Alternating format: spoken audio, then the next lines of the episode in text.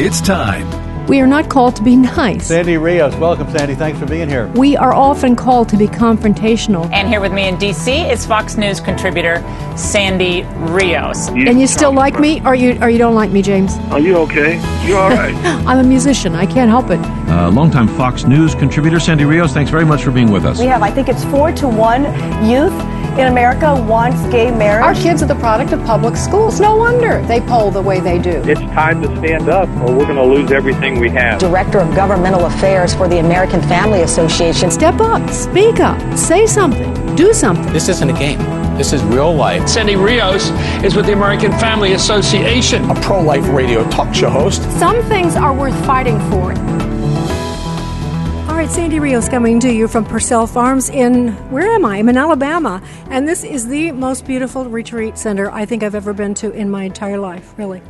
It is just breathtakingly beautiful. You have, if you haven't heard of it, you have to find. You just look it up. Pursell Farms. It's the most beautiful grounds. They've got golfing and uh, skeet shooting, and I don't even know what else because I've, I've been talking to people instead of playing. But we actually have a, an audience. AFA supporters from all over the country have come to this retreat for this weekend, and I've asked some of them. They just happen to be passing by now to kind of uh, join me, and we're going to do the show together this morning. But let, us hear from you guys. Let, let them hear you. Yeah. hey, so uh, just real quick, uh, just from where you are, shout out your first name and where you're from. We'll start here. Louder, louder. You got to shout. Amy from Mississippi. Carol from Mississippi. Let's do a do-over. And Phoenix, Arizona. Okay. Penny from Baton Rouge. Okay, shout it, shout it. Oh, honey, you got to do it too. Bruce from Florida. Darlene Beverly, Houston. Joanne from Mississippi. Help louder than that, Joanne. Joanne from Mississippi. All right. Cindy from Texas. And Connie from North Carolina. and Beverly from Houston. all right, all right. so that's part of our audience, and this is fun. Uh, I was just uh, so those of you on the air will have to imagine. You know, we're sitting here in this beautiful lobby, and if you've ever been to a remote broadcast, some of you may or may not be. We have these banners so that you know it's got a, like in my case, it's it's like I don't know, eight feet by four wide, and it's a big picture of me. It's like a very big face of Sandy Rios. And so when I was in D.C. last week on the top of Fox, uh, it's it was to my left. That's how people identify the show, and they identify me. And I'm interviewing, and I believe I was interviewing the vice president of Peru. And the, the wind started to blow, and the banner just decided to fall down on top of me. And it just kept coming down. I'm trying to have this serious conversation with the vice president of Peru, and Sandy Rios is falling on Sandy Rios. he had a great sense of humor, and I'm trying to push it away like that and talk to him. Uh, but some funny things happen when you're doing live. Uh, that reminds me when I was a singer one time, I remember I was I used to play the piano, and I at this one particular song, I I was at a banquet of some sort, and I had a, a piano that had a low top. It wasn't a big high grand, it was low, like a spinet. And I was playing it and looking at the audience, and I'm playing away, and the front legs broke, and the piano keyboard fell on my lap.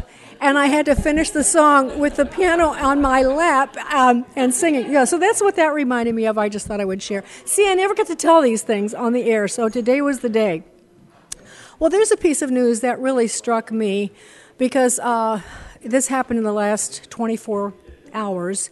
Ron DeSantis, the governor of Florida, has become, I think, uh, the nation's sweetheart a bit. I think for conservatives, he certainly has been that. Uh, we have some friends that just came back from uh, spending the summer in Montana, and they were telling us how the people in the campground, where they have a, a permanent, kind of semi permanent summer home, just uh, he's really given people hope. And I think as we watch him and his courage, we are we are drawn to him and I think all of us know that because he's taking such a stand on so many issues that the long knives, shall we say, are out for him. And I find myself wondering, you know, what are they going to do to him? What are they going to do to him?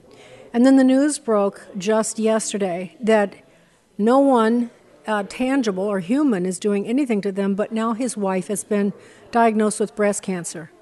And uh, I just, uh, that makes me so sad. I think they have three little children. She's a beautiful woman, beautiful. And I remember her uh, from the campaign because they did this very unique commercial it was just hilarious. It was so clever. This is when he was campaigning for governor of Florida. And uh, this was one of my favorite commercials. And I just want to play it for you. You'll hear her talking, his beautiful, poised wife. I think, did I say? I think she was in media herself. I don't know. I don't have it in front of me, but I believe she was in news. And so she starts it, and then it, it pans to him, and he's holding their new new baby. And so uh, here's the commercial. It's only 30 seconds long. Let's listen. Everyone knows my husband, Ron DeSantis, is endorsed by President Trump, but he's also an amazing dad. Ron loves playing with the kids. Build the wall. He reads stories. Then Mr. Trump said, You're fired. I love that part. He's teaching Madison to talk. Make America great again. People say Ron's all Trump, but he is so much more. Big league. So good. I just thought you should know. Ron DeSantis for governor. All right, so isn't that that is just the sweetest thing? I wish you could see it. We'll put it on our Facebook page, and you will be able to see it. I want you to. I want to read to you just as soon as I, as soon as I open up Fox, that starts it starts screaming at me. So I have to make sure I catch it. But this is his statement. He says, "I'm saddened to report." Um, that the, the Florida's esteemed First Lady and my beloved wife has been diagnosed with breast cancer. As the mother of three young children, Casey is the centerpiece of our family and has made an impact on the lives of countless Floridians through her initiatives as First Lady. As she faces the most difficult test of her life, she will have not only my unwavering support, but the support of our entire family, as well as the prayers and well wishes from Floridians across our state. Casey is a true fighter, and she will never, never, never give up. And that from Governor DeSantis. So I just wanted to share that with you all. We need to be praying for him and his wife, uh, Casey. There is a there's a piece I wanted to play for you, but it's just a little bit long. Maybe I'll just play a little bit of it. This is Dan Abrams. This is changing the subject. This is COVID, the thing we talk about so often. But Dan Abrams did a piece where he juxtaposed CNN's broadcast about COVID with uh, uh, with uh, Fox's. And the ba- the bottom line, the premise is they they were broadcasting at the exact same moment, and they were saying the exact opposite. And so he gives a taste of that. Let's listen. Here it is. Time now for our Mediaite moments where we check in on the day's bias, buzz, and the bull in the world of cable news and beyond. The vaccine mandates remain a divisive issue in the country, but you would hope the impact of the mandates might be a fairly straightforward issue where a news network would be able to provide us with the facts on how and whether they're working. Sadly, it apparently depends on which network you're watching. Let's take a look at what CNN was reporting at precisely 721 Thursday night. Tonight, vaccine mandates are working and causing a jump in vaccinations for healthcare workers and others. The New York Times reports that one California hospital saw a 97% compliance rate, with as many as 800 workers getting their shot due to a mandate. Well, that's great. The mandates are working. So let's flip over to Fox News at the exact same time, 7:21 p.m. Hundreds of hospital workers and police officers are now being fired or resigning over refusal to take a vaccine.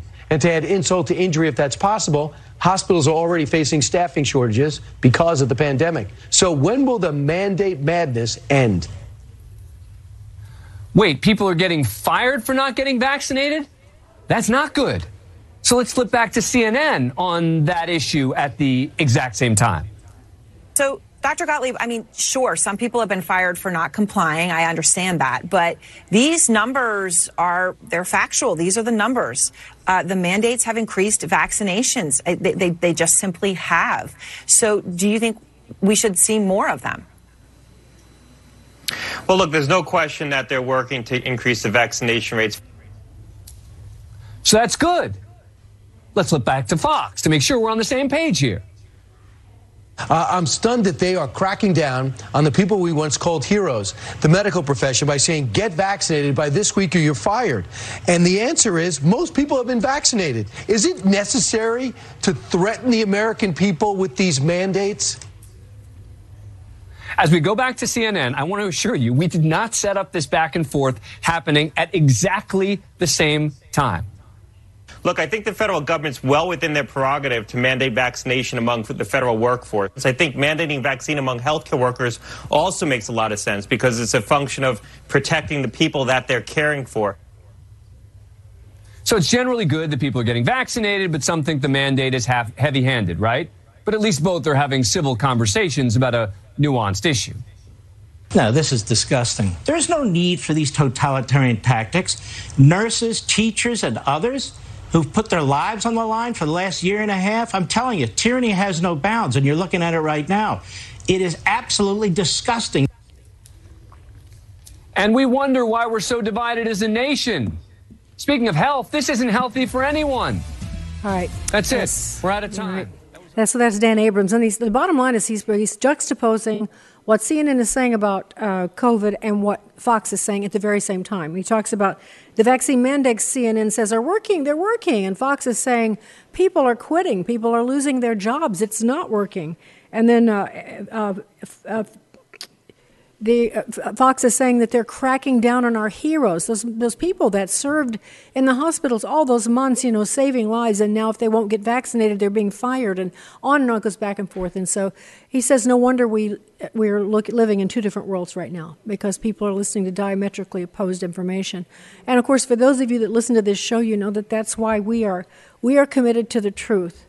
And I, I can't, even if the truth contradicts our hunches, our inclinations, uh, we have to report what's true. And that brings me to some personal stuff this morning. I, I just got word um, this morning, actually, that someone that I've known for a long time has died of COVID. And here's the way it went down um, she got very sick with COVID, and they would not give her medication. Does that sound familiar? Go home and, you know, take an aspirin.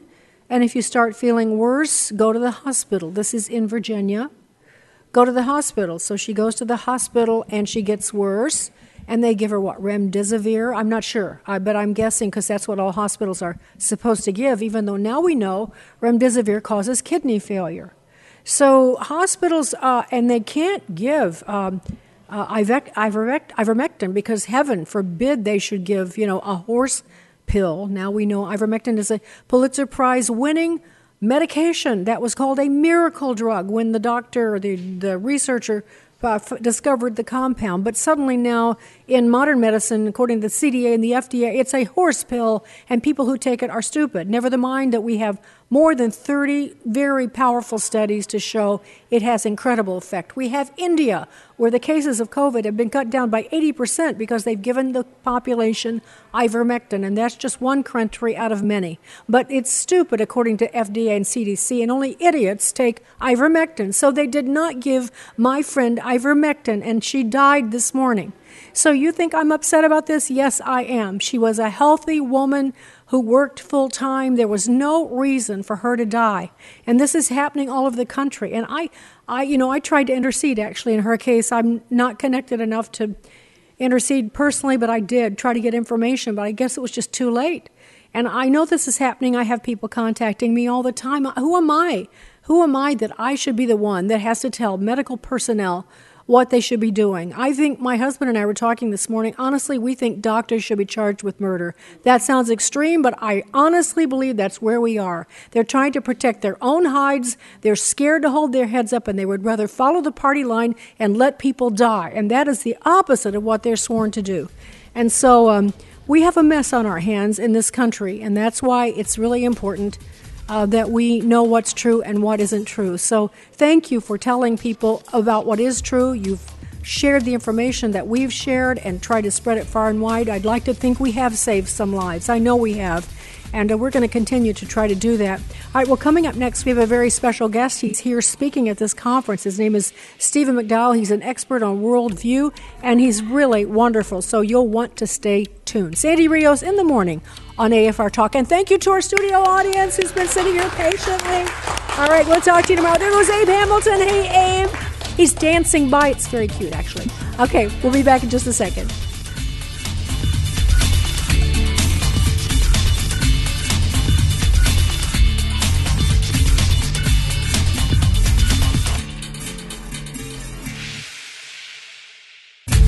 Sandy Rios in the morning on American Family Radio.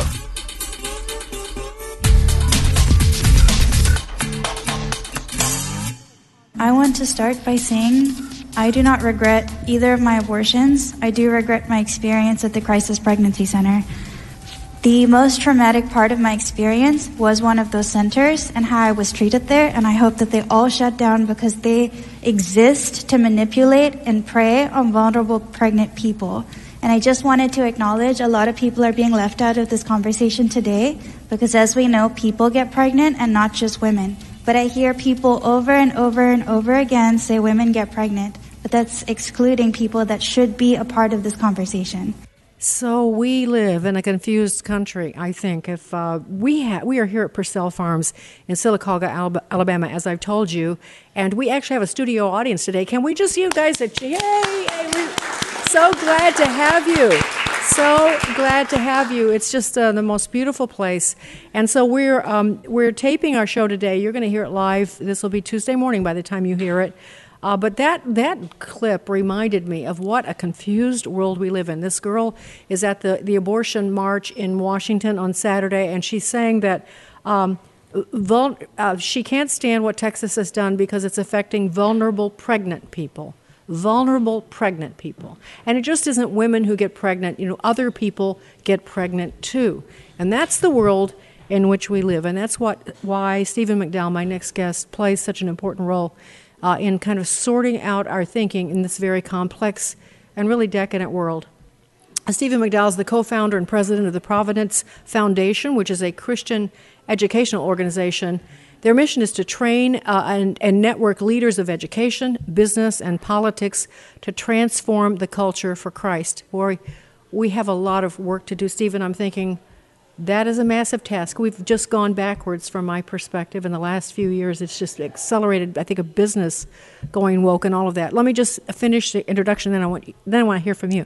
Uh, he's been doing this for over 30 years, uh, maybe more than that About now. 40 This now, is an old yeah. bio, right? okay. About 40 years, I'm getting older.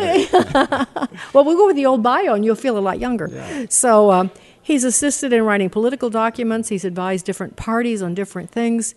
He's started Christian uh, schools and um, established biblical worldview training centers. There's so much to say about what Stephen has done, uh, and he's written a, number of books. How many now? About 40, probably. I've Just 40? count. You better hurry, catch up a little bit. But, uh, Stephen, it's really a pleasure to meet you. I, I, if tho- those of you that uh, have attended these um, spiritual heritage tours with Tim Wildmon, that happened twice a year? Twice a year for over 20 years we've been doing that. Yeah, so Stephen is the is the teacher on those trips, and and Tim, I know what he does. I haven't been on it, but he's so funny. Yeah, he- I- by the- now he could probably give the tour, though, right? The, the history part. Perhaps. well, anyway, I know you guys are a great team, and you've been doing it for a long time. So, um, Stephen, I just was thinking as we were, as I was prepping for you and looking at your background, what you do is what I try to do every day. I just don't have the, the training that you have. I just have the, the life experience and the experience on radio for years. But applying biblical truth to all spheres of life is very complicated. So I'm going to jump right in with one, okay? Because we actually got into this discussion in my Sunday school class yesterday morning. We are experiencing right now, uh, our southern border is completely gone. We have an invasion of thousands of people, tens of thousands of people, and probably some 80,000 uh, to come. They're coming from all over the world. We hear from about Haiti, but and then we also have a, a, an invasion really of Afghanis who were not properly inva- uh, vetted uh, because of the the way, or maybe on purpose, the way the Biden administration uh, exited us out of Afghanistan. So there's a lot of resentment and a lot of anger for all the reasons that we know. So when we think about those people coming over the border, many of whom are just trying to make a better life, some are criminals. There's a whole, you know, so there's a, both of those things. Uh, and then they, we're going to see them in our culture, and they're going to be in our schools. They're going to be taking resources. Our tax dollars are going to be burdened. What is the Christian worldview about how we should respond to what's happening at our border? Well, well, first, Sandy, I want to just say thanks for having me on your show. It's great to meet you. Uh, you know, the good news is the Bible has the solution to every problem that we face. So consider immigration. Certainly, the Bible tells us the attitude we need to have toward those that want to seek a better life, and that's to be concerned for them, to love them. But the Bible also gives us uh, the way that we should do that. You know, in ancient Israel, there were uh, people engrafted into the covenant nation. But one thing they had to do is to agree to the covenant. They had to agree to here are the laws by which we govern our society. And if you don't agree to those, you can't be a part of the covenant group. So, as that applies to the United States today, anybody who wants to come in and become a part of this exceptional nation, they need to agree to the covenant, to the Constitution, to the Declaration, which presupposes they know what it says which also presupposes there's an orderly way in which they are admitted, where they, we know you understand the principles upon which this nation is built, and so that you give your consent to them. And so when you have open borders where people just fly in, you can't uh, fulfill that, that very important obligation. So, yes, we want to be concerned for them. But we also need to see there's an orderly fashion in which you need to be incorporated in the nation, and if that doesn't occur, then we are violating that first of biblical standards. So, when it comes to the law and order, our God is a God of order. He's not a God of chaos. And so we know that we think I think we know because we know his nature that he would not approve of this kind of chaos. But here's the here's the tricky part here are these people coming across. They are poor compared to us. We have everything. They are needy.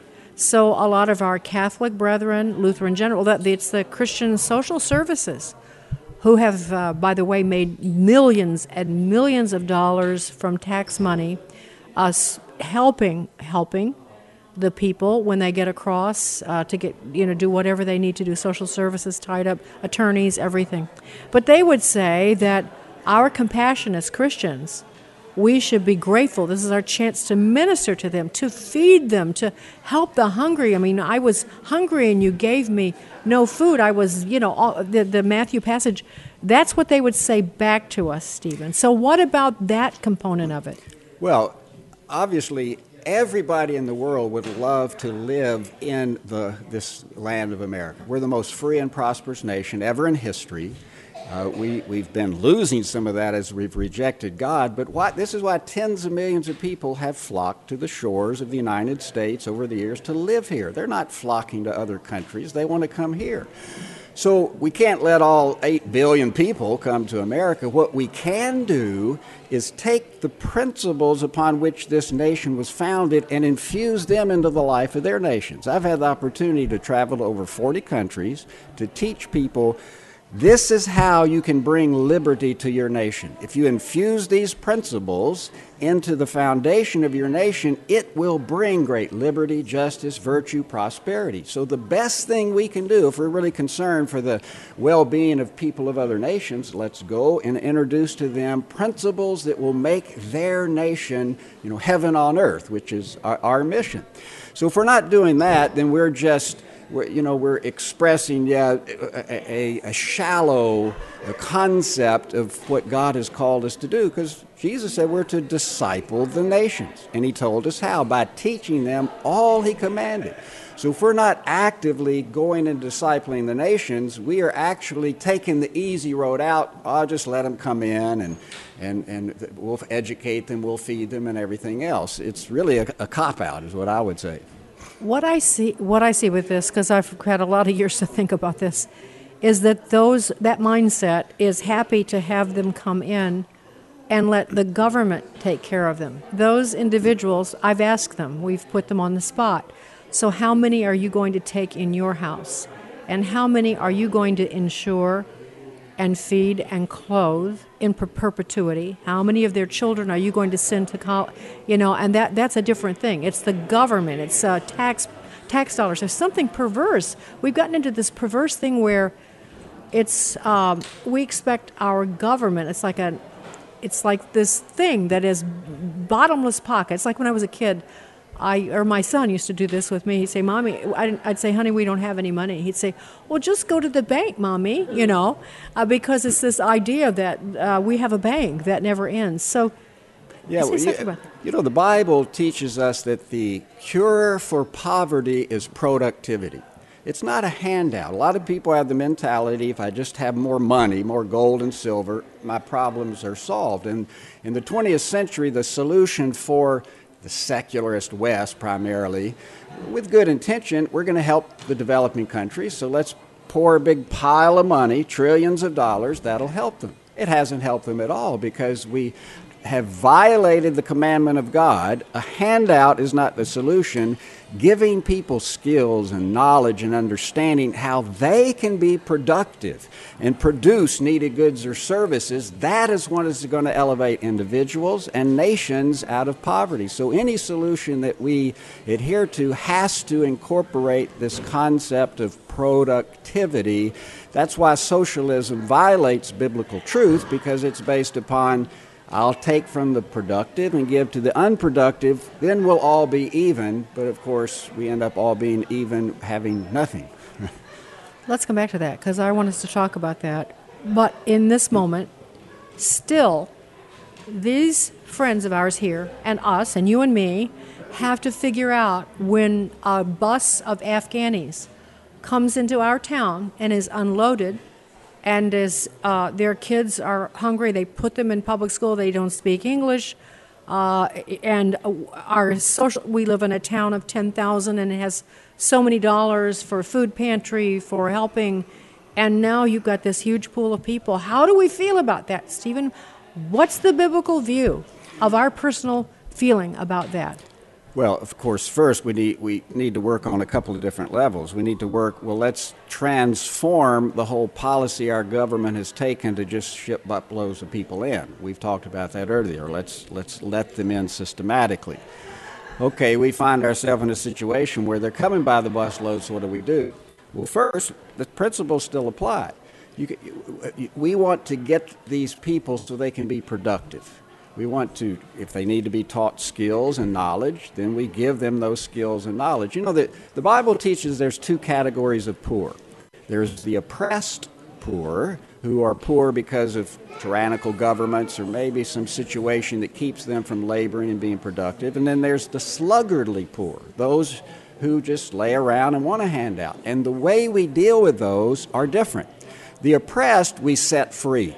We set free by removing bad government, bad laws, remove uh, uh, uh, the, uh, you know, if people are keeping them from working or other things. Uh, the, the sluggardly, we kick them in the rear. So the sluggardly is the, the, Paul's admonition: if you don't work, work you, don't you don't eat. eat. applies to them because yeah, hunger is a great motivation. to family too, right? so see, the oppressed would work if only they could. The sluggardly could work if only they would.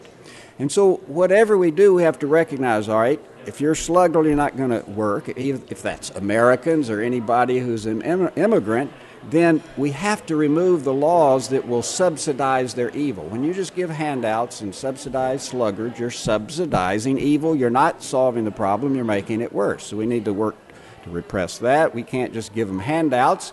We'll let them glean the fields and work in labor for, as a short term means of providing food if necessary, but have a long term uh, vision for them. Uh, those. So the principles would apply. We, yes, my heart, I'm going to help make you productive. We're going to remove any crippling handouts of the entitlement nation because if we allow that to come, then you, you are going to live a life of slavery. You're going to be enslaved to the government who promises you, I'm going to give you stuff and you don't have to do anything, which of course is the root false promise of socialism. So these are 30,000 foot thoughts that we need to apply, but it's, it's really, I think, a challenge for people to handle their anger and resentment uh, because we it's a part of a larger pattern. I think the way I tr- the way I think of this, Stephen, right or wrong, I just wanted to, is that I think of it at two tracks. When it comes to what should be done and law and order, I believe we should insist on our laws being adhered to. That we should stop what's happening. That we should not vote for people who are encouraging this. That we should not um, help, uh, we should not at least help lawbreakers break law. But I think that personally, as followers of Jesus, we must be kind and compassionate to individual immigrants that come our way, whether they're um, you know, who are um, not criminals trying to break into our house, but people that are just here and they, they don't mean any harm, but because of the circumstances they've been brought here, some of them, they don't understand what's just happened to them. Some of them are lawbreakers, but I think we we need to let the law of uh, of uh, compassion govern our individual interactions with them, and even in generosity too, if if we need to be. But but still, eh, don't expedite their illegal status. Don't help them. I had a I mentioned this to someone in another conversation. I knew of someone who was illegal that was in my sphere of influence. They called me, What should we do? And I said, They've got to own up. They have to go back. They have to confess it. We can't, well, I'm not going to help them hide their status. Uh, that's wrong, and that's what we can't do. All right, that's my opinion about it, Stephen. I agree when we come you. back, let's talk about uh, socialism and, and uh, capitalism because that's a whole other thing that our kids are really confused about, and some adults too. So let's discuss it. We are here at uh, where are we? We are at uh, Pursell Farms in uh, Sylacauga, Alabama, and our studio audience is here with us, and it's so much fun to see your faces. We'll be right back after this. Sandy Rios in the morning on AFR Talk. Don't forget to connect with Sandy Rios in the morning on Facebook or email Sandy at sandy at afr.net. That's sandy at afr.net. Sandy Rios in the morning on American Family Radio.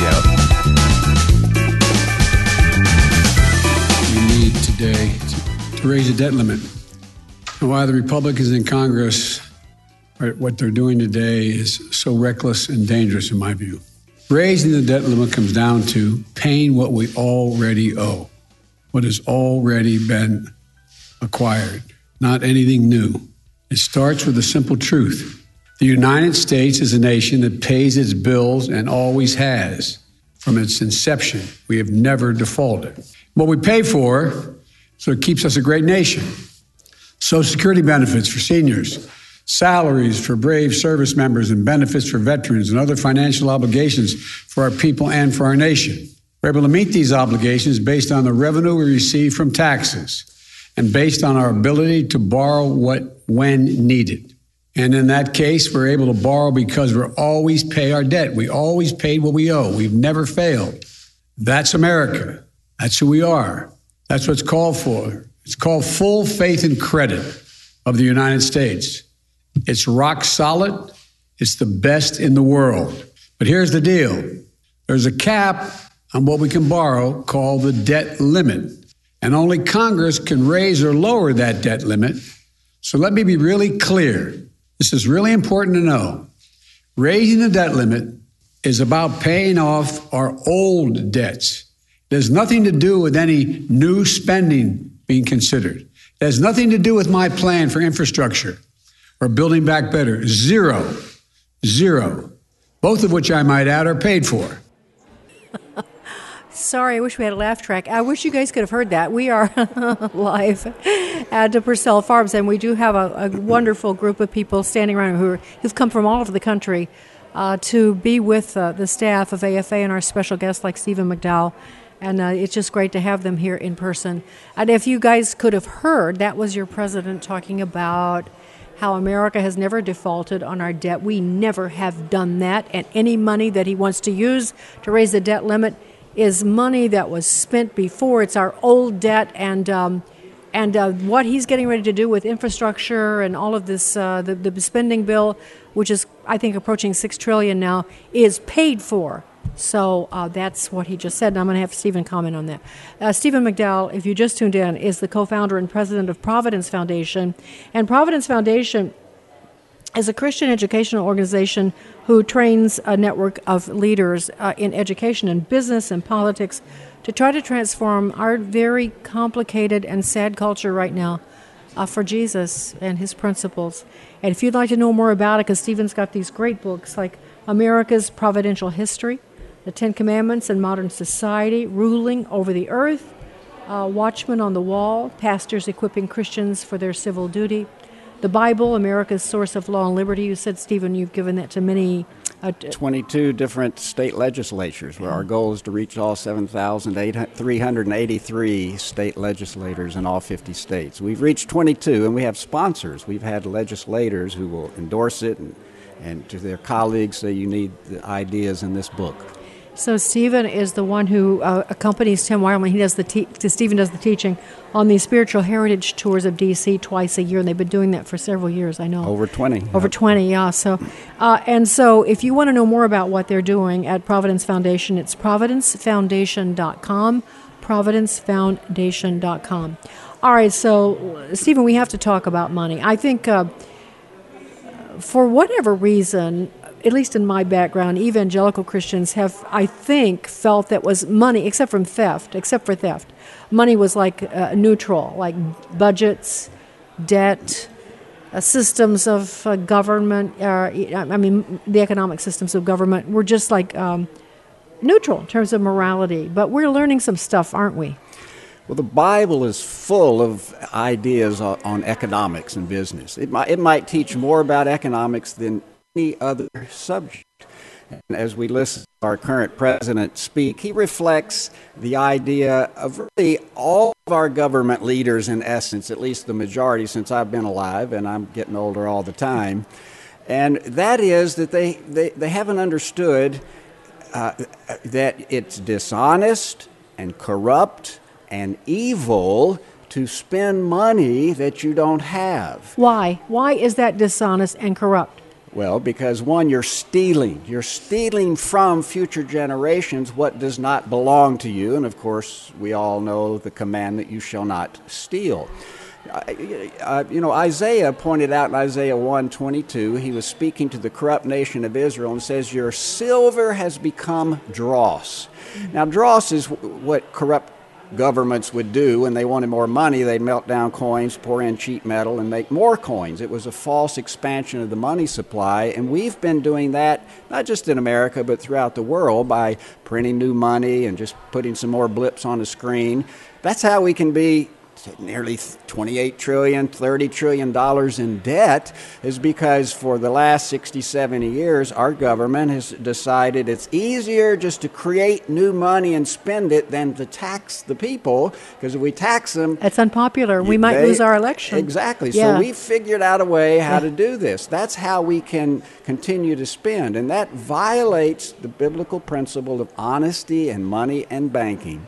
And the, the bible tells us that the borrower is servant to the lender. This is why God tells us as individuals don't live beyond your means, and the principle applies to the government. Don't spend more money than you have because the result will be big problems. And we have had the problems. We have inflation, we have redi- really redistributes wealth. When you when you borrow money and inflate the money, you're taking from the productive by stealing his future purchasing power from all the capital he's accumulated through a lot of work and productivity, and you're distributing it to those who haven't produced. So, without even knowing it, this has been occurring and is occurring now and will continue to occur as long as we have unrighteous rulers ruling. All right, but Stephen, there are a lot of people who would say, yes, but we have citizens who've had a real uh, they've had a real struggle. They've had a disadvantage.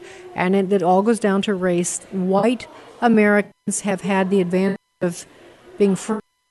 Uh, they have a work history. Their families work. They accumulated wealth and property. And so they they have a leg up. Whereas black americans started out as slaves and then into uh, several decades uh, did not were not able to get be gainfully employed. They had menial jobs, so they're behind. So it's fair then that white Americans should, as hard as they're working, should have a lot of their income removed and given in order to let black Americans catch up. What's the biblical principle on that? Well, every race and people have come from some kind of slavery in the past. You know, I, my name's McDowell. I'm Scottish, and way back, the Picts were wild, crazy people. They were so crazy, the Romans couldn't conquer them, they built a big wall to keep them out. But over time, as the gospel went in and transformed their thinking and their action, they were given the environment where they could be productive and, and, uh, and prosper. But it, it's a gradual thing. So it's right that here in America, our Christian ideas incorporating the Declaration and Constitution, as they were applied, helped to eliminate slavery, elevate women, and provide uh, e- uh, equal standing before God and, and the uh, uh, ability to labor and be productive for all people, including those that were formerly uh, uh, slaves.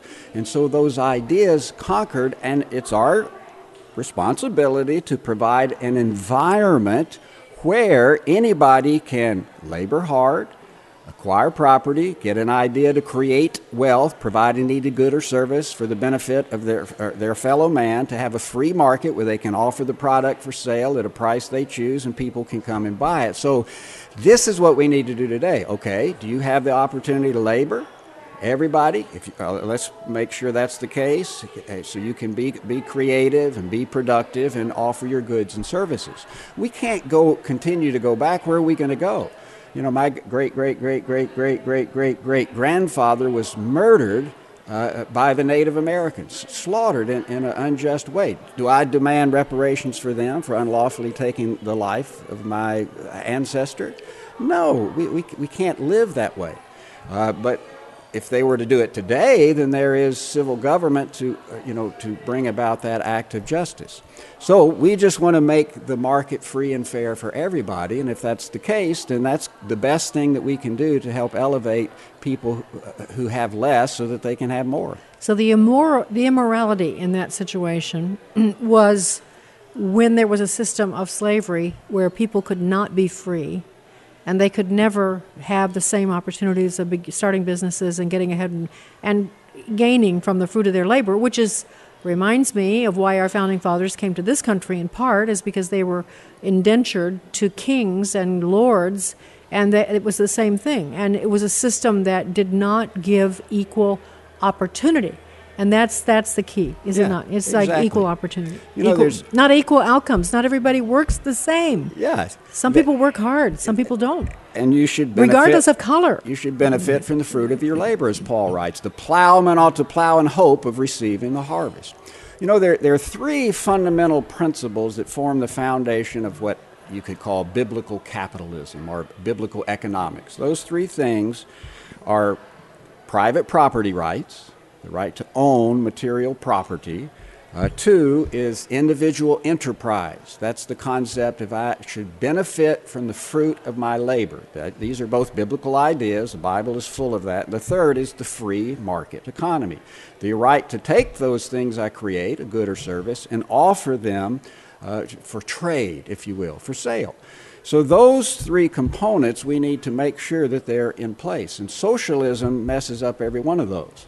And so, where socialism has invaded uh, America, we see our property rights diminishing. We see government controlling and regulating and taxing and uh, all kinds of taxes. We see the market hindered and government intervention in the market propping up some businesses and others. And we see the fruit of our productivity hindered by graduated income tax. You know, uh, if I'm going to work harder but be taxed more, what's, what motivation am I going to have to work harder?